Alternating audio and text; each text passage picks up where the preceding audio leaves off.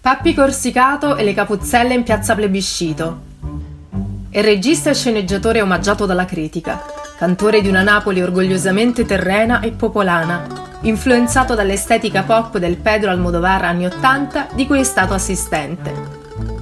Corsicato adopera da sempre non solo nei film, che fa uscire senza fretta, ma anche nei suoi numerosi documentari, un linguaggio che mescola influenze di varia natura.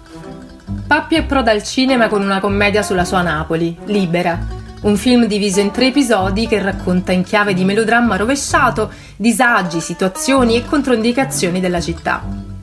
Tra i documentari, Corsicato ne ha dedicato una all'artista internazionale Rebecca Horn, Horn è una delle artiste contemporanee che a cavallo dagli anni 2000, durante le feste di Natale, riempivano piazza plebiscito con le loro opere.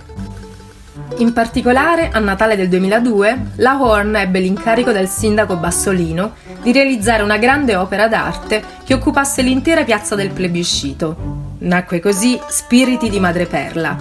Ma i napoletani la chiamavano le Capuzzelle perché la piazza fu riempita di centinaia di capuzzelle, tanti teschi neri disseminati lungo la pavimentazione della piazza e di cerchi luminosi di madreperla al neon a qualche metro da terra.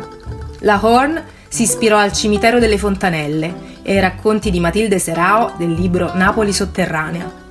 Corsicato ha diretto anche serie tv, cortometraggi, videoclip e al suo attivo regie teatrali e liriche.